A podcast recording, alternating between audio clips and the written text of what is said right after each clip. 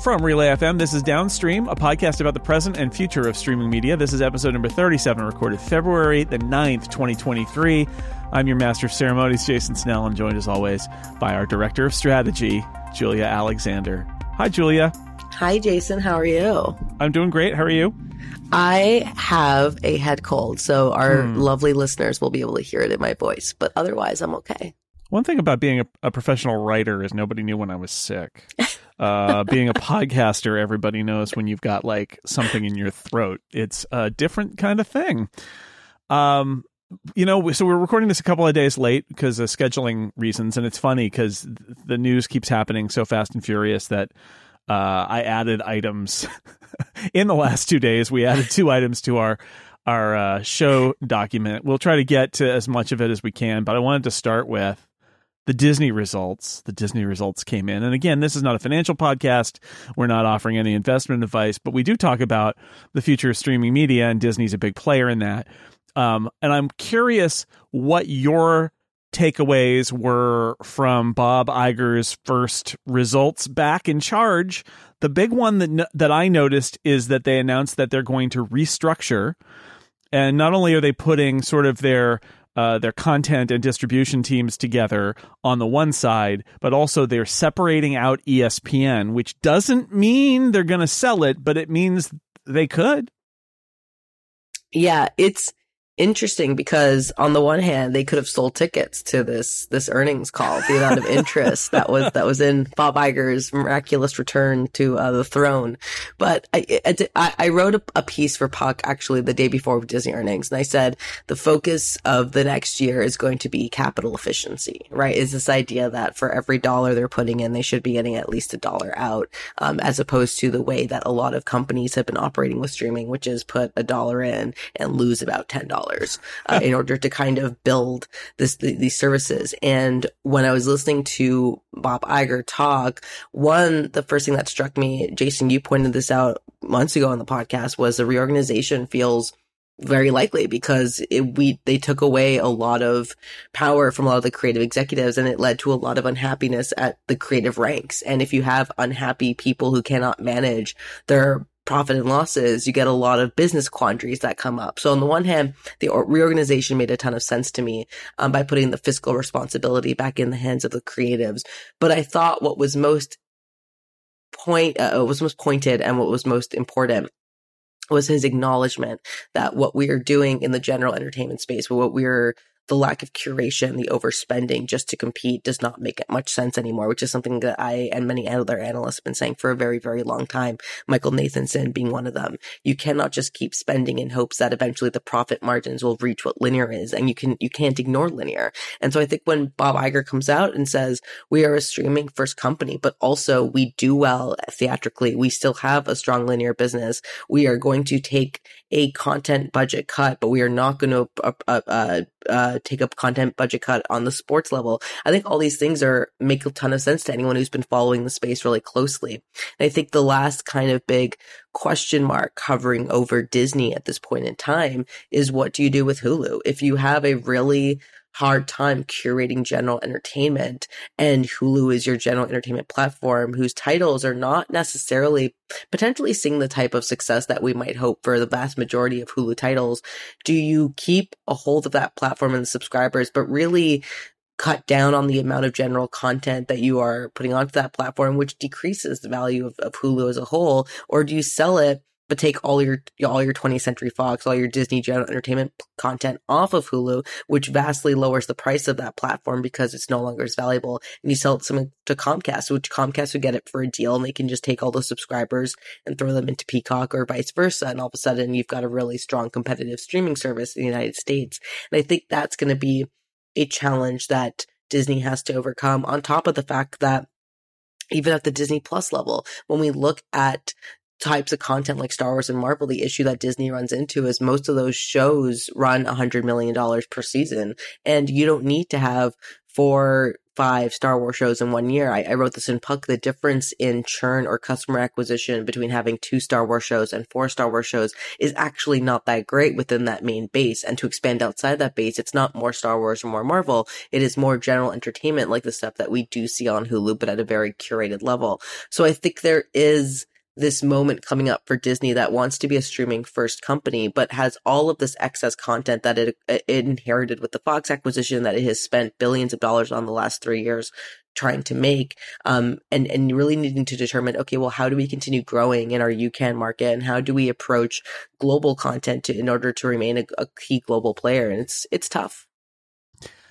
Yeah, I, I have some thoughts about Hulu, a wild wild ideas about Hulu that you just touched on there, but I kind of want to save it for when we talk about Peacock a little bit because you also wrote about Peacock. But staying on uh, directly on Disney right now, what do you think about the ESPN thing? Right, like I mean, uh, there's been a lot of pressure from some quarters for them to sell ESPN, and yet on other quarters, ESPN is actually just a it's got a lot of advantages too. Um, I, I, it feels to me like what Bob Iger is doing is saying, look, it makes sense for ESPN to be kind of on its own and it gives us options. And I, I don't feel like this is him sending a message either way, but just sort of saying it makes sense and it gives us options. So why would we not do it? I'm actually very curious to get your opinion on this because, like, this would where we'd be we'd insert the sirens and we'd be sports corner, but uh, but I. you are the guy that I know. I want to hear your opinion on what you think of ESPN as a kind of an OTT service. Uh, I mean, I think they, I think they need to do it, and I know that they're going to take a hit. Uh, they or somebody, right? Like, I think ESPN has so much value. I, it's funny. I got a, um, I got a survey from ESPN Plus the other day saying, "Hey, as an ESPN Plus subscriber, we want to hear from you."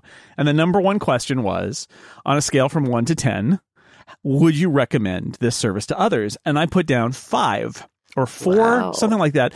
And, and they said, now tell us why. And I said, I can't recommend this service to others because it's so hard to explain what it is because it's not ESPN. And that's how I feel about it is like they gotta, they gotta offer. I know that they make a huge amount of money, although it's rapidly decreasing from the cable bundle. But there are so many people out there who don't have the cable bundle anymore. And it doesn't matter whether they want ESPN or not, they don't have the cable bundle. And I do feel like at some point, somebody, whoever is the steward of ESPN is going to have to make a, a, a product that is real ESPN that you can buy and stream without being in a in a in a cable bundle essentially I, I feel like that and and why would that not just be espn plus. I mean or right. or at least have a combination of those things because not everybody is a cord cutter. Some people might want the extra stuff. But i think espn plus as it is now is just like it's not quite all there. Right. And and there are if you've got cable and you've got espn plus you can make it work although it's still very confusing. Um but if you don't have cable then you're you're a cord cutter and you're like, well, I want my ESPN. You can buy ESPN Plus, but you still won't get your ESPN. And and I think that that they they have to um, not lose that audience, um, even though they're they're making so much money out of the uh, the cable audience. So I feel like they have to they have to get there. And that there's an interesting product there, but you know it's it's the story of the last five or ten years with all of right. these traditional companies, which is that the it's the it's the ultimate innovator's dilemma kind of approach where you're making so much money from the thing that is going to die and is dying rapidly that it's hard to turn to what's new even though you know the thing that you're making money from is dying. And it's just and everybody knows it. I feel like if any company could make that bold step, it is Disney, and they have primed the pump with ESPN Plus because I actually think the stuff that's on ESPN Plus is great. I was watching some of it last night.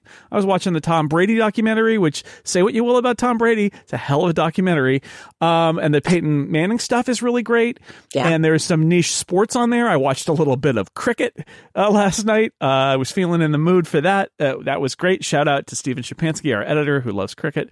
Um, and uh, yeah, it's uh, it, it's. I think I think they got to take that step. And the question, I guess, is is Bob Iger going to take that step, or is Bob Iger going to take ESPN and, and say, does anybody want to anybody want this?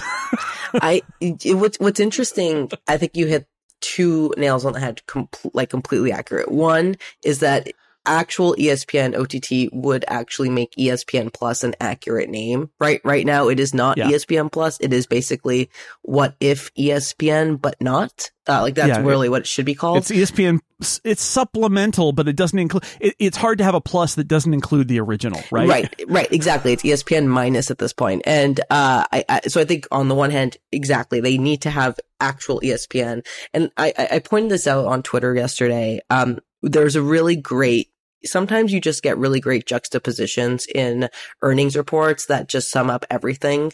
And there was one point in the earnings report where Disney's outlining its linear revenue and expense and then uh, the DTC revenue and expense. And when you look at it, the linear profit is still pretty substantial for Disney, but it's down 5%. I think it was year over year. Mhm. Um, Yep. And then if you look at the DTC, the direct to consumer, revenue was up 13%, but it was a loss of a billion dollars, right? Because they still are losing money on it. And I think to Jason's point, that is the exact issue. It is like we are still making money on this, but we are declining by single digits and will eventually be double digits with every single year. And we are making more money in streaming, but we are nowhere near profitable. Right. Now, Disney is saying that by 2024 they will still achieve uh, streaming profitability. This will come from two different factor factions.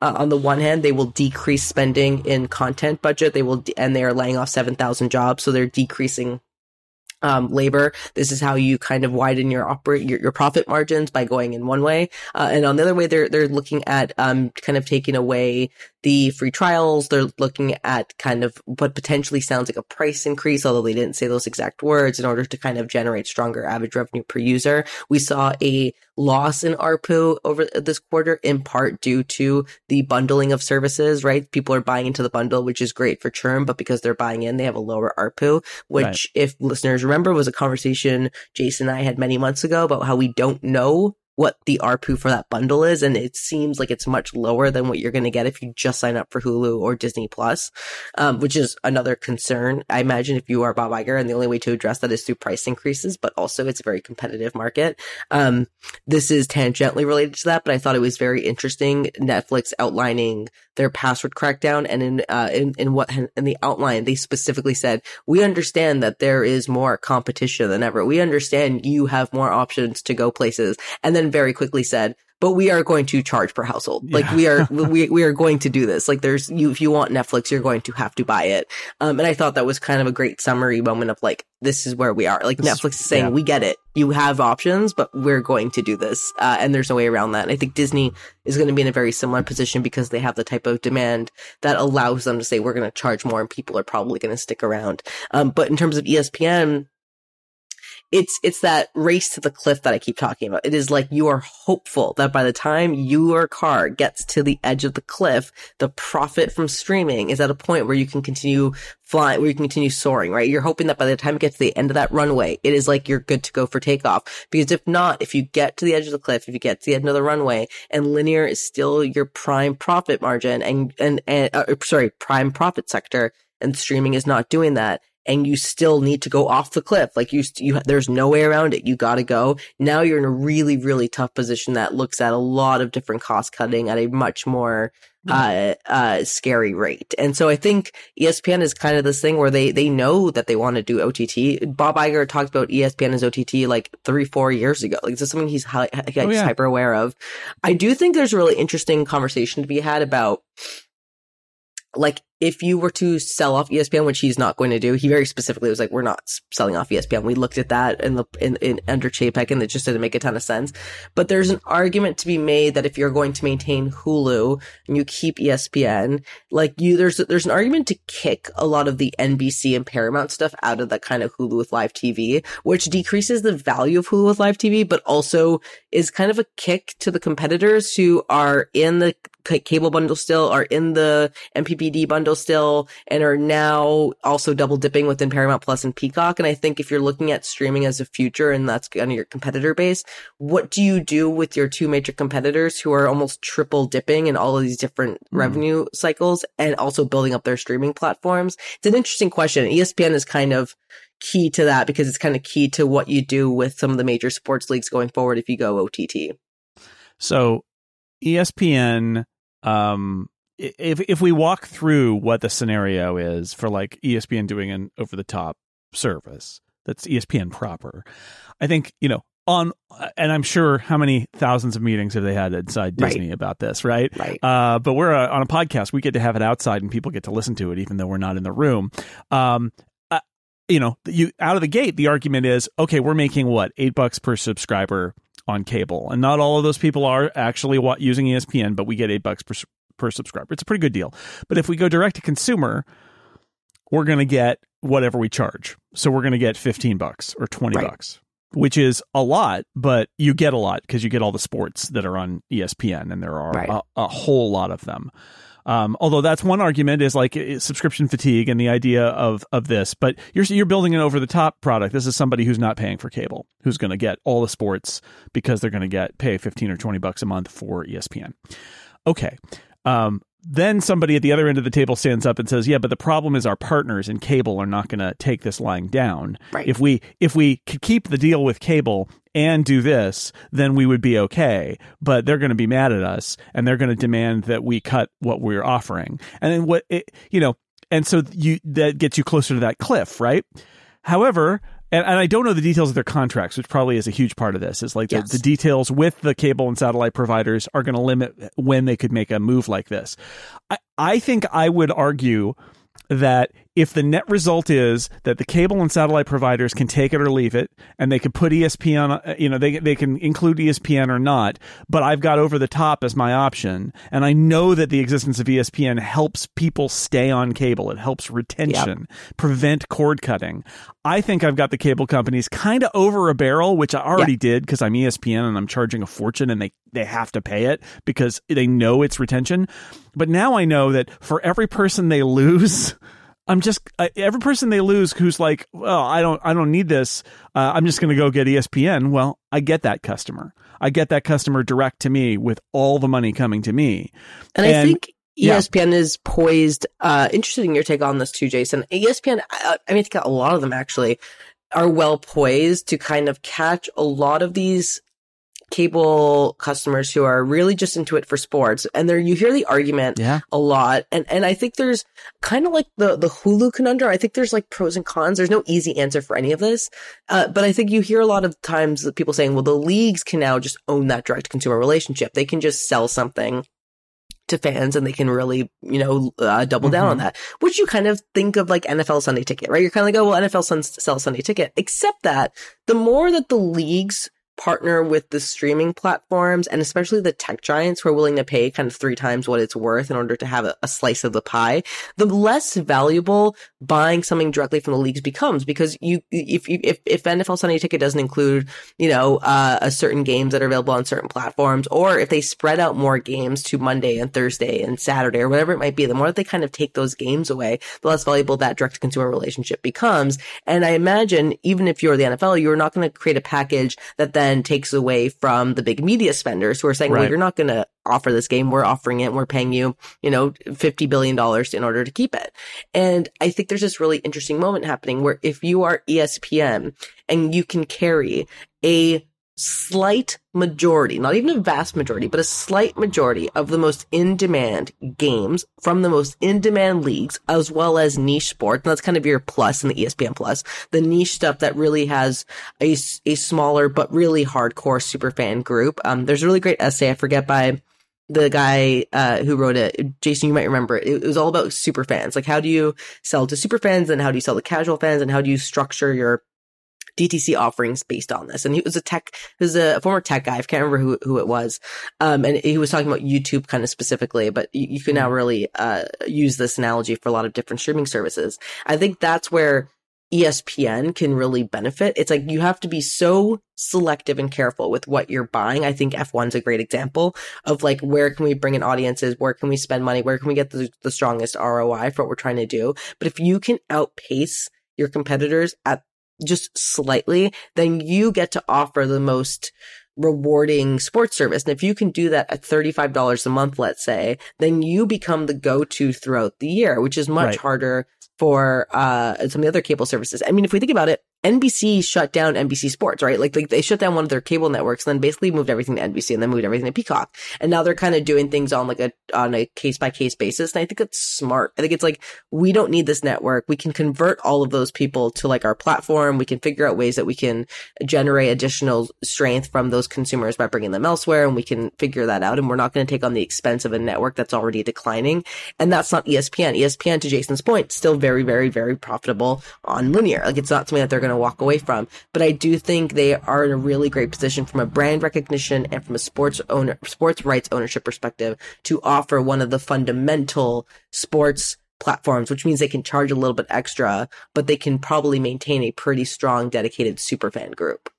Yeah, I, I kind of see a future where the leagues are probably doing direct to consumer products, yes. but carving out non-exclusive rights for for what are essentially we you know we think of bundles and we think of the cable bundle. I would say something like ESPN and potentially things like Peacock and Paramount Plus. Yeah are sports bundles, right? The idea there is that I'm not going direct to a league because I'm just a general sports fan and I'm not a super fan, but I am a fan. Yeah. And I know that if I buy ESPN's over the top service, I'm going to get Monday Night Football and I'm going to get some tennis and I'm going to get some golf and I'm going to get some baseball and and that's that's enough, right? I don't yeah. want to buy uh, I don't want to buy the golf package and the uh, uh, NFL package and the MLB package. I I can pay for ESPN and I get my bundle of, you know, most of the a lot of stuff a lot good enough uh, you know good enough. And then if i'm really a super fan maybe i will go and buy whatever. I, I, think about like how apple is doing their mls package. Right. And uh, you know obviously they are producing everything but they are selling games into linear partners too. Right. it's it's that not the idea that it's like we have a direct to consumer product plus there's a non-exclusive set of games that are elsewhere that you can get anywhere because that works for, to the league's benefit because they want more casual people to be able to watch it. And not you can't create new fans if the only place you can buy it is the direct consumer superfan product. So espn might have a future as the replacement for this sounds crazy, but the replacement for the cable bundle in a way, in that it's the sports bundle that gives you a bunch of different sports rights all all in one place. And I think that there could be value there. Obviously, there will be competition, and if you want to see everything, you may have to buy a bunch of different things. But if you want to see everything, I think maybe there'll be another option, which is that go to go to the NFL or go yep. to Major League Baseball and just say I want everything, and then you'll be able to do that there. But if you just want a sampler platter, you could go to ESPN and get it. I think that there, eh, you know, whether how you get there, this is that car going to the cliff again. How you get there and how you time it, that's the problem. That's that's also, the challenge. It's also so interesting because as we talk about on this podcast often, the value in exclusivity versus non-exclusivity is such a huge deal. This is something that I talk to my clients about all the time.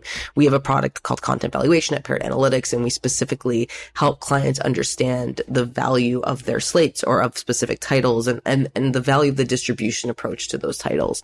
And so when we look at these conversations that we have with a lot of our clients, it's like, you can take this exclusively somewhere and you're going to generate three times what you're going to generate if you go non-exclusive. But if you go non-exclusive, you may be able to retain an audience or you may be able to double dip in revenue that actually four years from now, when you're looking at that deal is actually going to be better for you than just doing an all at once, one off exclusivity exactly. kind of deal. And, and this is, the conversation that you, if you are the media buyer with the NFL, this conversation that you're having, right? Same with the NFL. You're kind of saying, okay, well, we can generate much more, uh, sorry, we can generate much more upfront if we give this, uh, you know, Monday nights to, ES, to ESPN and Thursdays to Amazon and they're going to pay for that specifically. Like they're going to pay 10 for 10 years. That's what they're going to do. Or if we, the NFL, want to be, have a, a, stronger relationship with our clients, in part because we don't just want to sell them the rights to watch, uh, to watch the show. We want to be able to sell sell them tickets at the stadium and jerseys and other things that are really important to us. And we want to be able to control our advertising inventory and we want to be able to do all these different things. You can argue, you know, is the demand for having football games worth, let's say the 50% cut you're going to take by giving Disney rights to Monday Night Football? They're going to stream it, but they get it non-exclusively. So the NFL can also do it. And you might say, well, I don't need ESPN if I'm just using it for football. So I can just go to the NFL. And although you're generating less revenue via ESPN, maybe maybe with the amount of customers that you're going to pull in CNFL, you can just do that. But that's a game of um, modeling, right? That is that is an entire desk of investment bankers working at Disney trying to figure out right. what the what what the the likelihood of those customers coming in means and how you'd have to price it in order to really ensure that you're making stronger profit than you would if you just went with the short term. Disney gets this exclusively Monday. We don't have to worry about it. Like it's it's on them now. Um, and I think it's it's fascinating. And this is kind of the heart and soul of the streaming debate. The heart and soul is this game of tug of war. It's this game of like, do we have enough of a consumer base at the relevant price point to be able to, to, carry this ourselves with the additional overhead costs of running a platform of, of doing all this this this additional stuff in order to maintain that stronger relationship that can help us out beyond just pure viewership you know into this whole world of having that relationship and being able to sell them additional stuff and being able to keep that ad inventory. And it's complicated and no one has the right answer to this yet. No, not one person has figured this out. Um, and, yeah. and it's fascinating. Yeah. It's, uh, it, the, there's just so much money involved and it's so complicated and, and, and the, it, it is a little bit of a game of chicken and I, we'll, we'll, we'll keep watching it. There's obviously a lot. I'm going to move on to some other topics, but, uh, that was, a, we, you know, we're talking about Disney and a sports corner broke out and that's okay with us. All right, let's take a break for a second between topics so I can tell you about our sponsor. This episode of Downstream is brought to you by Snapstream. Does your business rely on making fair use TV recordings in order to get clips? In this new age of streaming apps and over the top TV, hey, that's us. How are your company's jury rigged recording techniques going to hold up. Whether you need to send proofs to advertisers to make sure you get paid, or you need to build portfolios of talent your agency represents, getting clips of video content is vital to your business. Wouldn't you rather spend your time doing almost anything else than managing manual video recordings? Yes, Snapstream, the definitive live video clipping product, is here to help. Snapstream made its name as the product The Daily Show and other late night shows use to record, transcribe, search, and quickly repurpose TV clips. And now Snapstream Source Acquisition Service assists companies in capturing hard to get sources of live and on demand video delivered to your own Snapstream cloud instance. Difficult becomes easy when someone else is doing it for you. Let Snapstream take this one off your hands. Visit snapstream.com slash downstream today. You'll receive 10 free recording hours when your company signs up for an annual subscription with Snapstream Source Acquisition. That's snapstream.com slash downstream. The name of this podcast couldn't be easier. Go there now. Check it out. Thank you to Snapstream for their support of this show and Relay FM. So Warner Brothers Discovery announced something interesting, which is that they are not going to do a 100% merger of HBO Max and Discovery Plus. This doesn't mean that Discovery Plus content is not going to go on to HBO Max, but it does mean that Discovery Plus as a standalone entity that costs less than HBO Max is going to continue existing. What do you think about this one? This feels so inevitable. Like when I was writing about the purpose of bundling, like this is my whole argument for Hulu. Right, which is like, here's what this does for consumers at a time of too much choice and saturation. And the thing about Discovery Plus and HBO Max, I was tweeting about this. It is much easier to take the HBO Max consumer base that's already paying $15 and say for $3 more, you're going to get all this additional discovery content. And even if 10% of HBO Max subscribers don't actually want discovery content, they'll continue paying the $18 because they want to keep HBO and Warner Brothers and the original things they signed up for. They're super fans of that. And so they'll pay what they're going to pay for it. Also, the HBO audience tends to be a little bit more high income. Like if you just look at it across the board, that made a ton of sense. The Discovery Plus audience of about 20 I would say about 25 million subscribers. They don't break it out anymore, but the last time they broke it out was uh, last year and it was 22 million. So let's say about 25, 26 million subscribers based on trajectory of how they were growing.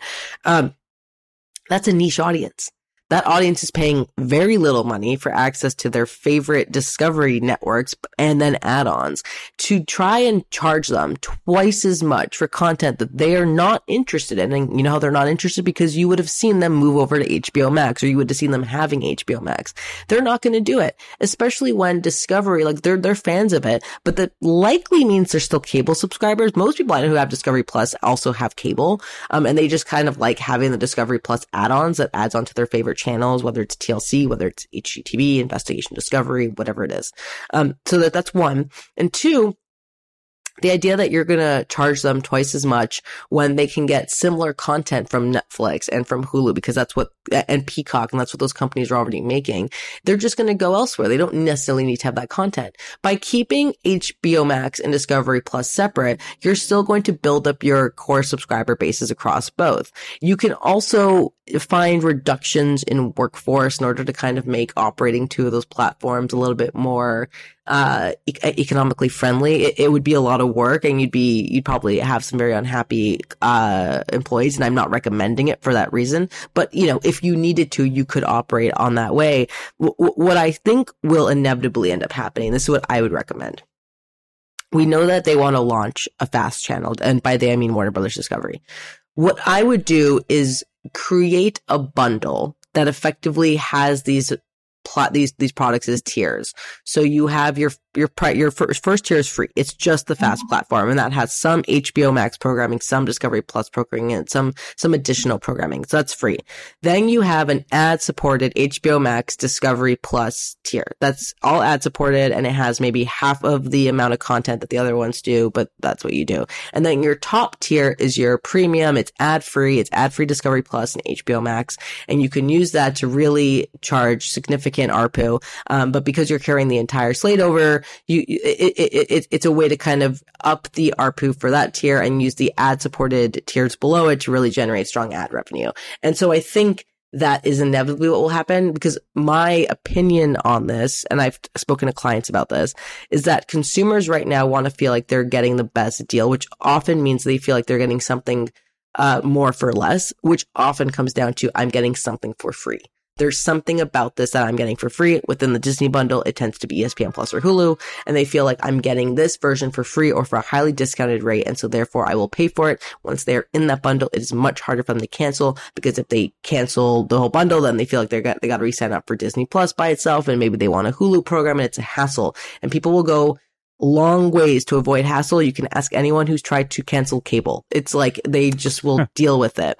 And I think inevitably, if I'm Warner Brothers Discovery, I create a bundle that does not take away from individual subscriptions, but does create a unified product of sorts across client base that also decreases churn amongst those who might have been at higher risk of churning. And, and I feel like that is inevitably where we are going to go. So I look at this Discovery Plus news I'm like, yeah, this always felt like the way to go because why would you close down a streaming service that has very little overhead costs and that has a pretty dedicated subscriber base um, that has you know really nothing too in common with HBO Max, and especially if you can still bring over a lot of that pro- programming to HBO Max without people feeling like they're not getting the best deal out of it. So, I, I to me, it's inevitable. But what are your thoughts on it? Yeah, I I think bottom line is what they said, which is there's why take away a product that people want who don't want the other product? Right. And this is, we, we talked about this in the last segment too. And I'm just to, I'm to generalize it here broadly, which is we were in an era, the, the era where everybody decided that they were to get, they were to, um, start spending a lot of money. Um, and you know, this is the era that has ended now and we're in a new era, but that era, that arms race era, one of the features of it was everybody took their ball and went home, right? Everybody was like, what we own is ours. You can't have it. We're going to pull our things off your streaming service. We're going to pull back in and we're going to build these mega things that are going to compete with Netflix that are going to be huge and have everything in it. That was sort of the trend that everybody went through. And we've seen it you know that that has broken. And it's broken in a bunch of different ways. It's broken mm-hmm. with companies saying we're going to license our stuff to our to Netflix or whoever and it's not going to be all in our own single silo. But i think this is another example of that where there was this tendency to think what we need to do is build one giant monolithic product HBO Max and stick everything in it. And now here comes Discovery. Let's stick our Discovery st- service inside it too. We need it to be as big as possible. And not only does Disney suggest that um, bundles are okay, right? Like Disney has had some success with bundles, but also it it it it presumes that you're going to force that you live in an environment where you can force everybody into your giant silo and charge them a lot of money for it.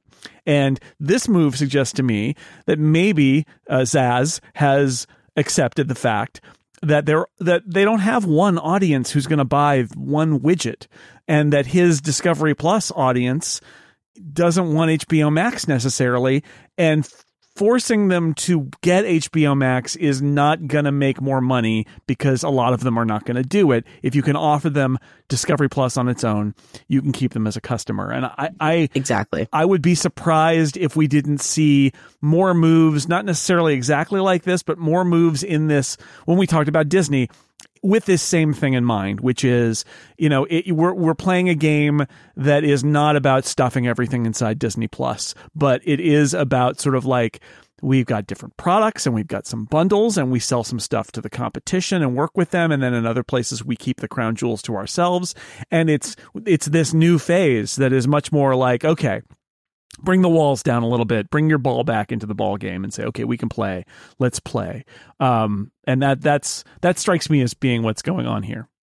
I i, I also feel like we have to address this because it's very funny to me. Um, this is a conversation i have a lot with puck readers. And i said a couple of weeks ago that we are in Zaslav's um, redemption era I, I, and, and by redemption, I don't mean that he, all of a sudden people who are upset that HBO Max was removing content or whatever is going to be pleased, but in the way that what he and his CFO Gunnar, uh, or Gunnar, uh, have said, which is we are the first, but we are not going to be the last company to have to do a lot of this stuff is, in, is coming true right? And it was kind of a lot of this overspending that wasn't rational. That you had mm-hmm. people like um, John Landgraf, who's the head of FX, uh, analysts like Michael Nathanson, saying like this doesn't make sense. Like it, eventually, you're going to have to start paying for this content that you keep buying and, and profit and find a way to profit off it. And when I look at a lot of the stuff that's happening, it's interesting to me because I don't necessarily feel like Zaslav and his team are 100% in the right by any means. But I do think there's a rationality that they kind of ushered in, or at least were the first ones to do it, that felt like it was missing uh, it felt like the, the rationality had all left in, in an effort to pursue innovation. And the thing is, you need that. You, you, you need to be able to say, we're going to spend because we're going to innovate and we have to spend in order to compete, especially when you have a first mover like Netflix, uh, which is so far ahead of the competition. And, and even to extend Amazon, which has the benefit of Prime and has been, has been here around forever as well. And I do think that if the market or better, uh, there's an opportunity to say, well, we can still borrow at, you know, 0% interest rate. And it's fine. And we can figure this out. But, uh, but when you, when you're coming down to a place of you've got to refocus your priorities on paying your principal debt holders, um, and now you're working for debt holders, you're not working for your own innovation that's when it gets really concerning because you are inevitably saying we can't focus on innovation because we have to focus on ensuring that we don't lose our place with the banks, that we are not in this, you know, never ending cycle of, of having to worry about these, the debt collectors. And I think Disney and Bob Iger coming out and saying like, we need to target $3 billion in cost cutting. We need to figure out a way to to stop spending as much as we do. We need to find a better way to curate general entertainment content. We need to have a heavy look at Hulu and, and seeing what we're doing is eerily similar to what Zaslav and Gunnar have been saying, which is like, we need to figure out how we're going to do it. And I think while this is kind of his redemption moment in many ways, I think it speaks to a big concern I have, which is in order to pursue the type of streaming reality that you need if you want to be a streaming first company. There's still a lot of innovation left that needs to be done. And I think we are entering a moment where there is just not a lot of room for a lot of these companies to pursue that because they're worried about their cash flow as they should be. They have shareholders. They, they have to worry about that. Um, and, and if the market continues the way it is and the ad market continues falling the way it has, I think you're going to see a lot of actions being taken in the next 48, um, uh, sorry, like 36 months that will inevitably be done over in the next five to mm. six years. And and so I think it's a very interesting moment because the first wave of this quote quote unquote streaming wars have ended. We're now in the quote unquote churn wars. But it's you know, streaming's a long, long game, just like the way that cable television was a long, long game. And I, I think when we are inevitably placed in a moment where you have to worry about debt more than you can worry about innovation and global content and and and how actually you build uh, fundamental bases around fans and around um, new technologies, I think you end up doing a lot of things that might feel short sighted, but necessary, inevitably necessary, Right. that you then have to re examine in five, six years. Yeah, I, I I hear you struggling with giving Zaslav credit, and like uh, the way I take it is, he came into Warner Brothers Discovery. The act of that deal led to the point where they ended up with a lot of debt, and he Right. was taking over for Jason Kilar, who was given a first wave approach. That was his directive: was to build and grow HBO Max, and so he came in and put the brakes on. But part of the reason he put the brakes on is because his act, the act that brought him in, brought in the huge amount of debt. And so while he's right in some ways, um, it's also part of a function of just why he exists in this world is is he got he got brought into a situation where they had to cut you know Right. regardless of what was going on because of the debt of that deal so and he of course had to change direction from Jason Kilar because that was a different world that was literally uh, you know it was a different universe different period of time when uh, when Jason Kilar was was doing what he was doing so I don't know. Um, I want to shift gears because uh, we're just moving on to another topic that's the same topic. These are like different. We're pivoting, is what we're doing. We're just pivoting around, and the same thing is happening everywhere, but in different ways. So I want to talk about Paramount Plus, uh, Paramount Plus Plus, Showtime Plus Plus. Uh, another news in the last couple of weeks, they announced the this um, pivot uh, with uh, obviously. So Paramount Global owns Paramount Plus. Uh, also owns Showtime and uh, basically owned up to the fact that it doesn't make sense to have two different products. And they're going to cr- roll Showtime's already bundled with Paramount Plus, but they're going to roll Showtime in to Paramount Plus to the same app. It's going to be a premium tier inside of Paramount Plus. As well as they're going to rebrand the Showtime cable channel to be Paramount Plus uh, with plus Showtime, Paramount with Showtime, but that that's I mean, come on, that's not going to last. Basically, so, Showtime is being swallowed into Paramount Plus essentially, but they're doing it in this way where it's not quite a bundle, but it's a premium tier. Currently, um, you know, Paramount Plus is five dollars with ads or ten dollars without, and Showtime Showtime is an add-on, um, twelve dollars or fifteen dollars total if you add Showtime on. Um, and so the 10 $10 tier is currently Paramount Plus's premium tier. I guess I'm unclear whether they're adding another tier on top of it or whether they're taking their existing premium tier, rolling Showtime content into it, and presumably raising the price. Um, but regardless, uh, you know, Showtime is getting swallowed by Paramount Plus, which honestly, I don't have a lot of nostalgia for Showtime as a as a product, and I don't. If you look at when I look at this company kind of dispassionately, I have a hard time seeing why Showtime should exist separate from Paramount Plus. What do you think? It shouldn't have existed. Like there, Yeah. it's it, it, this was a long, long time coming, and my only assumption for what happened is they looked at the revenue Showtime was bringing in at from linear, and also Showtime had its own like direct to consumer. It wasn't like a platform. It's like you could just go in and buy Showtime. The way that like FX had, uh, they had a version of this at some point too. Go in and do it.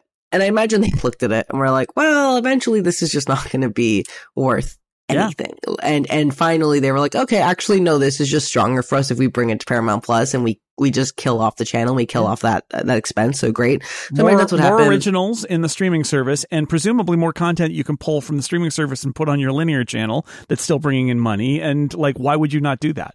Right. So so they so they kill a bunch of stuff and it makes a ton of sense. And, and what's more interesting to me about Paramount Plus with Showtime, other than these terrible with names that they just to your point have to stop doing, uh, is they are getting rid of a bunch of Showtime content that uh, they said didn't perform super well, um, which I, I don't disbelieve, but also it's very funny because some of that content was on for like a month. And you're like, well, I, ha- I mean, I didn't really get a chance, but, but sure. Um, and they're kind of replacing it with these huge franchise strategies, right? So they're going to do like a spin-off, a prequel to Dexter, which follows Dexter New Blood, which was really popular for them. They're doing like four spin-offs of Billions called Millions and Trillions, uh, which Sure. are terrible names, but sure. And it kind of follows the Yellowstone right. uh, uh, uh, format. Yeah, we and got the, the, we got the young Dexter, we got the Dexter connected universe, we got the Billions connected universe. Can I stop you here to just pitch some other things on Showtime? This is a bit, Please. so I'm going to do Please. this. Okay, Shameless Two, Shameful. Uh, there's no place like Homeland. Uh, that that could be a prequel. I don't know. Even younger Yellowjackets. just you know, just keep uh, flashing further back. Uh, uh, Penny Dreadful, you like that? Nickel Dreadful, just it's right there on the sidewalk. Pick it up. Uh, the Tudors too. The Stuarts. I mean, it's right there. Um, Dead Like Me, Dead Like You. Uh, that was a little aggressive, but that's what I've got. Uh, Weeds too legalized. Sure. Uh, episodes of the reunion, obviously. Uh, mm-hmm. Ray Donovan, are you still here? Because I like to think of Ray Donovan as the show that just stayed on the air and nobody realized it. So yes, what if it came back? Would people even know? Uh, uh Masters of Sex, follow up Amateurs of Sex, obviously, and Nurse Jackie will be Doctor Jackie, and we'll just everything and everything in Showtime in the future, just to you know make it a connected universe franchise. Why not? Just do it. The, the Showtime uh, franchise monster can just crank we, up. Okay. We got to get you in a room with Chris McCarthy. Okay, I'm done. Those we're wasting my, your talent. Those are my Showtime. I, I, was like, what Showtime shows do I remember? Wait, we gotta, we got, we're gonna, we're gonna, we're gonna clap. I was gonna make honestly. I was honestly. gonna make, I was gonna make Stargate in here too because Stargate was, believe it or not, a Showtime show before it was a Sci-Fi Network show. But that's a, uh, that's an MGM. So I guess technically Amazon would have to do or Stargate or reboot. MGM Plus, uh, uh, a, uh-huh. a, a, streaming service I get ads for uh, during every football game, and I turn to Kevin my partner, and I say, I work in this industry. I don't understand how they're no, approaching this. It is the but, it is the most baffling of the. Um, yeah. Anyway, but they're, they're, they're productizing. I, they're they're they're franchising. They're gonna they're gonna make everything a Yellowstone, basically. Yeah, and and like okay, and so here's my here's my issue with this, right? And I wrote about this in terms of actual. There was all these rumors that like Yellowstone was going to be canceled because Kevin Costner doesn't want to do it anymore. I keep hearing that he just wants to negotiate higher, which is good for him. I kind of love the idea of someone being like, "Nah, I'm done. Like I'm tired. I don't want to work anymore." Like huge mood. But uh, Uh, so so the idea was like, oh, well, once they have the spinoff that they're going to do of, of Yellowstone, this like sequel or whatever, they'll basically own all the, the, the streaming rights outside of actual Yellowstone, which will be on Peacock and they can kind of put everything on Paramount Plus. My argument with this is always, as we've seen with Marvel Phase 4, yeah, people aren't necessarily into the spinoff thing that you're going to do. It's really hard to get them to be like, ah, I'm, I'm interested in this, right? Like, like certain things make a ton of sense. I'll give you an example. One of the best performing Showtime series in terms of demand share wise that we saw on our end over at Parrot was the L word, the new generation, I think Generation Q. Right. And I was like, this makes, to me, makes a ton of sense. It's one of the only mainstream queer focused TV shows that has a budget. And it's, it follows up on all these popular characters, uh, within a community that has kind of loved the show for many, many years. Like that, to me, I was like, that makes a ton of sense. Like people would sign up for Showtime to have this and watch it. But like, the idea that someone in five years is going to be super into a show called like Quadrillionaires and like this is the thing that's going to keep them and like they're all they're do doing is watching the Billions universe. I just think it'd be like it honestly be like pitching a Succession spinoff. And I think you could talk to almost anyone. They'd be like, I don't necessarily know if I want that. Like I, I'm good. I have my show. The only hope I have is that if the franchise thing works for them in terms of keeping a kind of relatively high level or not high, but decent level of subscriber engagement. So people are signing up for it. They're not churning because they have Paramount Plus and you kind of hopefully see this as a premium add-on that it always should have been the way that HBO and FX are for Hulu and uh, HBO Max. I do hope that this, the success of that, if it is successful, just leads to actual more original investment. It, they're one of their biggest shows of last year was Yellowjackets. It's not tied to any IP, uh, right? FX's biggest shows are not tied to any IP. The right. the only exception I think is what we do in the shadows. Uh, and so it's like the idea that they want to franchise stuff out, sure, like who doesn't? But I really hope that they aren't just going to give up on new bets. And it seems like they're not going to, but also I don't know. I just, I have a really hard time believing that the billions audience really wants like four more shows about billionaires. I just I don't think they want it. They're gonna they're gonna give it a try, but yeah, I agree with you. It's uh, it's I was gonna make the L word joke, but I couldn't because they already fran- have franchised the hell out of the L word, so I couldn't yeah. even go there. Yeah. Um, well, I wish them luck, but I do think that fundamentally. Uh, the idea that they they don't need two premium content generation engines for uh, Paramount Plus, uh, it makes sense, right? They they just don't they don't need to do that. So putting them together, they're they're going to be stronger, and I think that's a smart uh, move for them. Um, okay, quickly moving on. Uh, you mentioned network, Netflix pa- password sharing. I feel like we need to at least mention this because this story broke big. What happened is the rules from their trial with, uh, in Chile, Peru, and Costa Rica were posted accidentally to all countries, and everybody freaked out and said, "Oh, here it is! Netflix is going to crack down on password sharing everywhere," which is uh, we we told you about the test in Chile, Peru, and and Costa Rica uh, last like last summer. Yeah. I feel Yeah. like so we already we already covered it, uh, and you have been in the know. So I hope all of you, dear listeners, when your friends freaked out about this, said, "Oh yeah, I heard about that last year," uh, and then help them through it. But it obviously is coming to the rest of the world in some form. Although whether some of the details are different, uh, and and obviously, I think Netflix has probably learned a lot from being in Chile, Peru, and Costa Rica. Right? They've learned a lot about about what the issues are there. Um, obviously, as this came up again, I was thinking through the issues again, and there are a bunch of them. Um, you know, children off at college is a big one. Um, are they really? Are you really going to make your kids go off for nine months and then come back home? Going to pay separately from their parents' account? That seems like an actually a fair kind of thing. You can even stay on your parents' health insurance until they're twenty five. So I wonder if there might be a carve out of some kind there. It seems very silly. Um, there are people. My parents lived eleven years in a motorhome traveling around the country. Uh, how do you deal with a subscriber who doesn't have a fixed IP address and Wi-Fi network where they use Netflix? They're going to have to deal with that. They're going to it, they have to deal with a lot of support issues. I was thinking about like somebody who has an iPad that they use to travel and watch videos when they're on the plane or uh, wherever they are in a hotel room, and you and they- they have this like 30 day validation, and if you're not on your home network in 30 days, it's like, well, what if they what if they forget to launch Netflix before they go on their trip just so they, they can get in good with Netflix? And then they travel and they get to their they get to the plane or they get to their destination and they're like where where the hell's my Netflix and then they're on the phone and how do you validate and it's like that's gonna that's gonna add cost and frustration to customers. Is that worth it?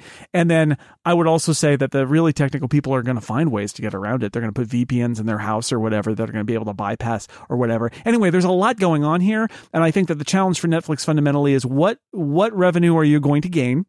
Yeah. because there is a lot of password sharing out there. They encouraged it at one point, and and what uh, trouble do you get, and and where where does the value intersect? And so my hope is that when they start doing this, their rules are going to be a lot less, right? That they're what because what they really want is for adults who live on their own in different places to not share a Netflix account, right? Like that's Yeah. what they want. And they want roommates who then aren't roommates anymore to have the portability, which they they did test and is very clever, to export their profile and and and go off on their own with their own Netflix account. And Right. and there are ways to do that, but they, they do risk angering everybody and causing lots of pain and making people not want to keep Netflix if they push it too far. Right. And so, so they, they, they use, um, missed revenue a lot. They keep saying we have a, a hundred million missed, uh, do- like million, like dollars, like, no, sorry, hundred million users that we are missing out on. And I always say it's potentially missed out on because to Jason's point, people don't necessarily, aren't necessarily going to sign up. Uh, people, pirating has never been easier. Not that I'm condoning it, but it's literally the easiest thing in the world to do. Yep. Um, especially college kids who are high churn and return customers who can just go to a website and stream Netflix outside of Netflix. It's not a big deal for them at really high quality.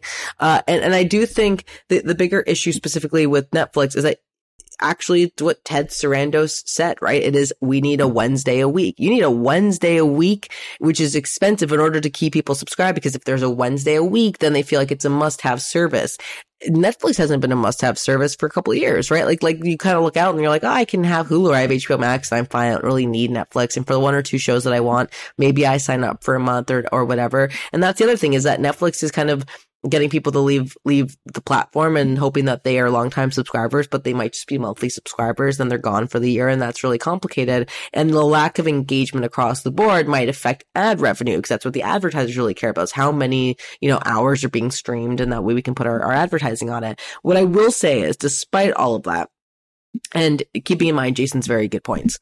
Like yeah it was very funny to me to watch people freak out because on the one hand of course people are allowed to freak out. Like all of a sudden this thing that they've been doing for years is being taken away and they have to figure it out and they're working with their parents even if they're adults. I mean my parents are on my plan right? Like i like so we have to figure that out. It's very very frustrating. But it was funny to me because i was like this was always gonna happen like this, this was inevitably where it was going to go. As I've said on this podcast over and over again, which is really my mantra, Netflix could only have operated doing things that they operated doing because they acted from a place of near total monopoly. Like they, they could only do certain things because they were like, ah, it doesn't really matter. Like we're the only people. Now all of a sudden there's competition. Slowdown is happening because saturation is happening. The market sucks.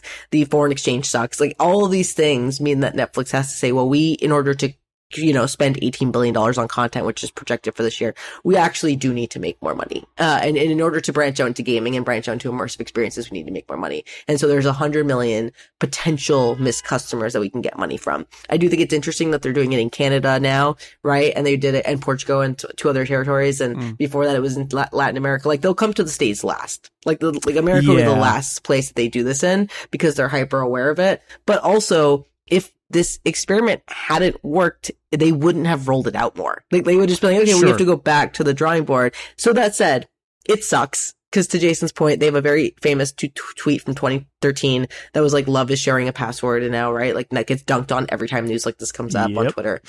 But I mean, we, we, we talk a lot on this podcast. Today we've talked a lot about how the streaming future kind of looks like cable and like really difficult to, to, use cable that's not really yours outside yeah. of your house. It's got a little bit easier in the last 10 years as the cable companies try to get you to stay.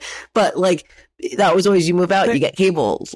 They, they got to do something, right? They got right. they got to do they got to do something. And I think the question is how draconian it is and how clever yes. they want to be. Because like, I, uh, so my daughter um and my son now, uh, who's a freshman in college, like every now and then some of our logins are um what is it? Is it the is it the i forget what it is. There's at least one service that we have that sends a two factor code basically yeah. Uh, via text and that is absolutely that is what they're doing, right? What they're doing is saying, we're going to send a text to the one phone that is on our account. And if you don't have that, you can't log in. And yeah. you know what happens is I get a text from my kids and I get a text from a service.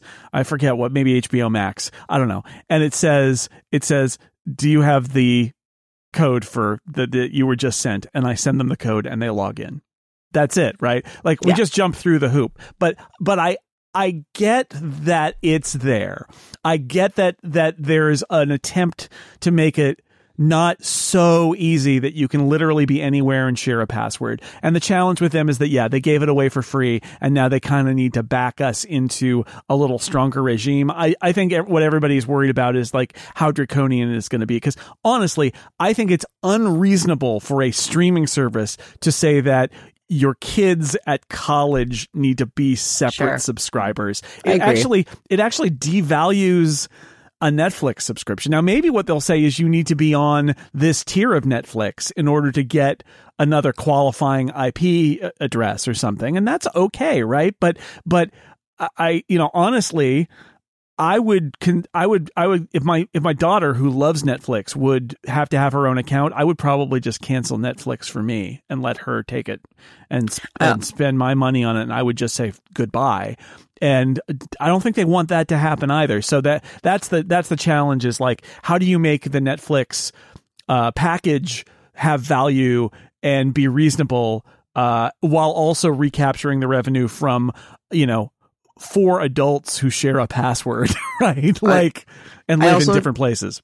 Just want to point out because my favorite thing to do on this podcast is point out um, things in Jason's notes. That will be an, another ongoing segment. And because I am sick and I am reading as we go, I Jason has like among the issues he's listed them, and I read the note about his parents as people who are full time like time travelers. Time travelers, yes. Doctor and I Who was like, and I was like, oh yeah, I guess that would be hard for time travel. For time travelers, like I, I, had a yeah. legitimate thought that was like, yeah, actually, the time travel. You know, the, the one I didn't put in here is uh, although somebody I saw on the internet brought it up, which is people who have um, two homes have like a vacation home, and I'm like, on the one hand, I agree. If you have two ho- two homes, uh, you should probably not have to pay for two Netflix accounts.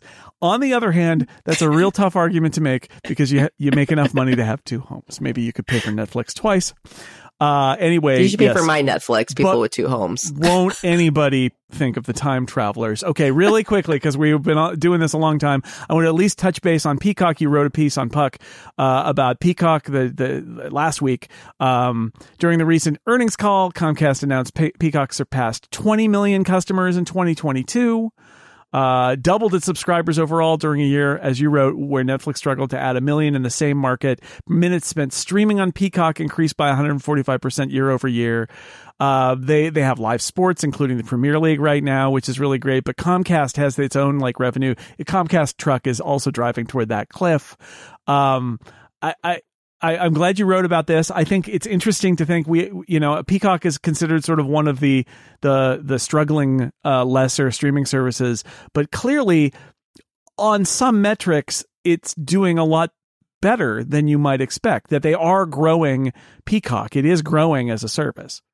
Yeah, I mean, uh, the thing about Peacock is it it doesn't have the same. I mean, here's the thing: like, uh, yes, they are going to miss three billion dollars, and even uh, like like I like Yeah, you sure. can point to all the issues, and I talked to uh, my friend Matt about this a lot. Like, you can point to all these issues and say like this is a really difficult position for for NBC. At the same time, Comcast has the ability and the cash to kind of say, well, we'll float it for a while. Like we can see Yeah. what we're going to come from this.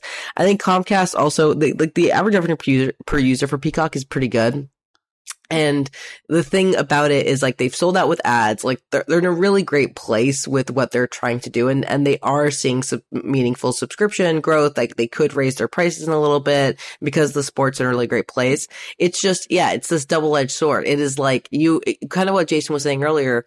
All these companies are pushing the sword into the decline of linear, which they rely on in hopes that as they push that sword and as subscribers leak out, they'll catch them. Like they'll be like, okay, you're going to come over here. And the more that they bring those subscribers over, the more value that they get. The, uh, the goal is that, well, okay, we can then increase our profit on streaming and we'll be fine. The issue is that when you push the, the sword into the cable bundle, the cable bundle is very socialistic. The cable bundle, the weakest people in that cable bundle are supported by the top performers in that cable bundle because the people have to be in the bundle. There, so, so it's, it's, it's been really great for everyone. Everyone has had really wide profit margins on it because everyone has kind of helped each other. It's, it's very beautiful and poetic.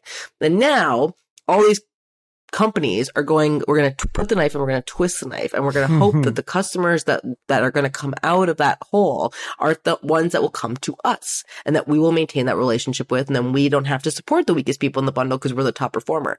But if you lose a percentage of people who want to go somewhere else because it's a cheaper alternative like Peacock or Paramount Pluses, or they really only need one thing, let's like an Amazon Prime Video or Netflix. If you are Disney or, or Paramount, or whoever it is, whoever you are, if your hope is that you're going to get 10 of those customers and you end up only getting three of those customers, your entire thesis is wrong. And so this is kind of the moment they're in. They're kind of in this moment of like, oh, what we thought might happen is not actually going to happen. So we have to figure out ways that we can accelerate the decline of linear while also ensuring that we offer those customers the best kind of alternative. That's where Peacock and Paramount Plus are really going to thrive. And especially, and it's all based on sports, but the amount that you're paying on sports versus the amount that you're losing in linear versus the plus the amount that you're not making in streaming makes it a much more complicated, expensive bet. So it, it's, it's just this, this really, really long double edge like saw, like a, a, against a tree trunk where you're trying to figure out which way it's going to fall. Um, and it's, it makes for a fun industry to analyze and an industry to kind of work in and support in many ways as I do in my role. Um, and, and, but it's also, you know, if you are an executive at one of these companies, very terrifying. Yeah. It's, it's, it's, it's trying to figure it out and, uh, and, and keeping your job, but also making sure that you're not the reason that 50,000 people lose their jobs or that shareholders lose their money or that investors pull out. And, um, Peacock is kind of a great example of how it can look really great for a streaming service and it can be in a really good position, but also why the business is fundamentally not in a great place in order to support that growth. So yeah, yeah, it's kind of a, a fun service to talk about. my thought uh, after reading your piece was we've been we've been going back and forth about because NBC Universal owns the remaining portion of Hulu and Disney owns the rest of it, and the question is like, are they gonna are they going to uh, buy them out? It's a lot of money, but then again, they want kind of want to own all of Hulu. Uh, NBC Universal still got their piece. They want to they could get an infusion of cash. And after reading your piece, I I thought to myself, and I know this is just sort of a stray thought, but I thought to myself, I wonder if the right answer for Hulu is for Disney and Universal to actually agree to build it together and to put specific content in it. And I wonder if when I think about Peacock, I th- I think would NBC Universal be better off owning half of Hulu and putting the contents of Peacock in it and sharing it with Disney as much as it is. I, I, remember what I said earlier about taking your ball and going home and how we're not doing that now. We're, we're having this bigger thing. I wonder, I wonder if it might be, make, make sense from some angle and might be possible that the actual answer for Hulu is to go back to something sort of like an earlier idea of Hulu, which is that it's a place where competitors put certain kinds of content in order to reach a specific audience, and then they can market it and bundle it together with their respective products. Um, there are a lot of reasons for this not to happen, but I keep thinking about it because I keep thinking about how hard it is to make the case for Disney to spend a huge amount of money on Hulu and also for them to sell Hulu. So this is a third path, which is what if Universal came to Disney and said, "We're gonna we we will shut down Peacock and put it in Hulu." Um, and and in return we we want to you know we want to actually buy in a little bit and be your equal partner on Hulu and we'll make this a a clearly delineated product from what you're doing with Disney Plus. Which is what Hulu was always supposed to be. Like I agree with you. It's it's just funny to me because I'm 100% in agreement and I'm like this is what Hulu was. Hulu was like everyone's in a little bit. It has all their content. So it's actually a, a, a, decent alternative to Netflix. And you invest a little bit more in original content for the platform specifically. And then you find a way to actually compete with Netflix by taking out a lot of that content because you'll grow your subscribe. Like, I don't disagree with it. And I think we're too far gone at this point, which is why it's really upsetting. I think, yeah. I think, and, and by far gone, Michael Nathanson has a really great, um, note that he uses a lot where he talks about these executives and he's like uh honest he's like i like this person because they're honest or like whatever it means and the way that they approach it and the term i use a lot with a lot of the executives is like you can't let your ego and stubbornness in your way of like actually making decisions that right. affect like like and, and i think unfortunately that's where we're at with a lot of these companies. And it's actually why I think Bob Iger is great right now for Disney. It's not because he's a great CEO and he is, but I think it's because he's had time to reflect on being wrong about certain things and he's had time to learn and talk to people that he can come in and be like, we, I messed up there like that doesn't work anymore and we're going to do this and we're going to try this instead. And I think that was what was not working for Chapek was he felt like he had to be the CEO on par with Iger and he had to be stubborn the way that he approached right. it. And I think Iger left in 2020 because he was like, I'm not listening to my employees anymore. And I, I, again, that's the issue. And now he's had time to kind of have this moment of humility and be like, I, I was wrong about some of the stuff and I want to go in and try to figure it out. So, so we'll see, but I'm with you. I, I, I, I think there's alternatives. I would be more I would be more skeptical of this as a wild idea if I didn't know the fact that Bob Iger and Brian Roberts, who's the CEO of of uh, uh NBC Universal, um, they've got to talk because they, they share the they share Hulu or he's CEO yeah. of Comcast actually, so the owner of NBC Universal. But they they they have to talk. They're partners in Hulu. At the very least, they have to talk about this many many many billions of dollars that Disney has the right to buy out of Comcast. Meanwhile, Comcast is like, we also would like Hulu. Maybe we should buy it from you.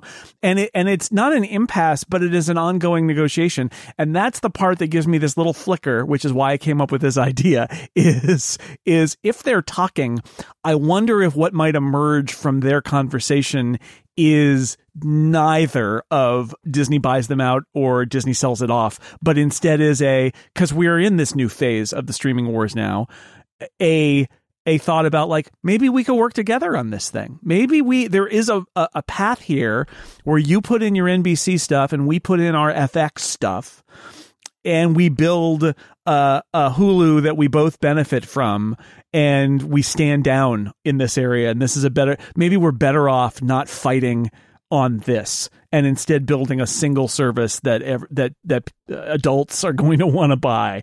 I don't know. Yeah. Maybe not. You're right. There's a lot of pride involved. There's a lot. It, it would be very difficult for any CEO to say we're going to walk away from Hulu and or Peacock. But I just I, I I don't know. It doesn't seem like there are a lot of good options on the table and most of the there was a piece some people sent me that we didn't get to today that was a piece where CNBC I want to say or it was Insider they they're talking to a bunch of people about what the what the next 5 or 10 years Yeah, of CNBC. uh, CNBC. Alex Sherman. yeah, Yeah. uh, uh, predictions for the future of TV, and every one of them basically said, you know, Peacock and Paramount Plus, and like a bunch of these smaller uh, smaller services, they're not gonna they're not gonna make it, or they're gonna have to merge or something like that.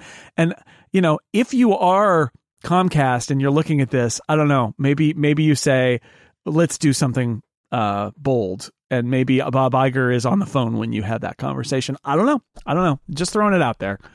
Um, because I couldn't, I, I have not found a resolution of Hulu that makes sense to me. So I started looking in weird places. No one has. That's it's Right? it's so funny. People argue with me all the time about Hulu, which is fair. That's what Twitter is is for. Uh, but it is so funny because I'm like, no one has figured out Hulu. It's it's it. No one. No. I wrote. I was looking for things. Um, I was researching things for a Hulu piece a couple weeks ago for Puck, and I came across a, a newsletter I I wrote in 2020, being like, well, what do we do with this Hulu situation? And like, I found a piece from Lucas Shaw in like 2017, 2018 that was like, what do you do with Hulu? And I was like, we haven't known what to do with Hulu for longer than like Yes. Hulu's been around. Yeah. Like it's, it's like no one knows what to do with this thing and its value is all up in the air and good luck to whoever figures out what to do with it. Like, honestly, I haven't even talked about Hulu Plus Live TV, which you mentioned earlier, which I would argue is like, uh, if not, I don't think it's a mistake, but I think think the Hulu branding is an enormous mistake. Um, and that said, Hulu, Hulu, only company, only streamer at Disney that actually brings in strong revenue, uh, and, Yeah. and, uh, is, is growing substantial subscribers in the United States Right. and Canada region. So, There's an argument on behalf of it. It's just, it's, it's a whole, you could, you it's could literally have thing. 24 hour sessions about Hulu. Like, and, And no one would have the answer. everybody would be confused at the end. Yeah. All right. Um, we are going to not have any letters this time, but that's okay. We want your letters. I got a bunch of great ones. We're probably going to have to do a letters uh, episode at some point, which is great. But um, but we've been going for for well over an hour now, so we're gonna let Julia return to her life. Um, uh, so send us your feedback. We do appreciate it, even if we didn't cover it today. Downstreamfeedback.com. That's right. We just have a domain now. Downstreamfeedback.com will get it to us. Love to your mothers. You can, of course, find Director of Strategy Julia at Loudmouth Julia on Twitter and at parrotanalytics.com. You can find me at sixcolors.com. And I have many other podcasts at Relay FM and theincomparable.com. And I'm in the Relay FM members Discord, which is a very nice place that you can support us uh, while doing it. If you like, relay.fm slash downstream. Uh, Julia will be back in two weeks, a little less than two weeks, with special guest co-host live from the UK to talk about. He's going to ask you all about why streaming is messed up in the UK. Yeah. Uh, Mike Hurley will be here sitting in for me because I'm going to be traveling, but Mike and Julia will be back in two weeks. Until then, Julia, thanks for being here. I'll see you in a month. I'll see you later.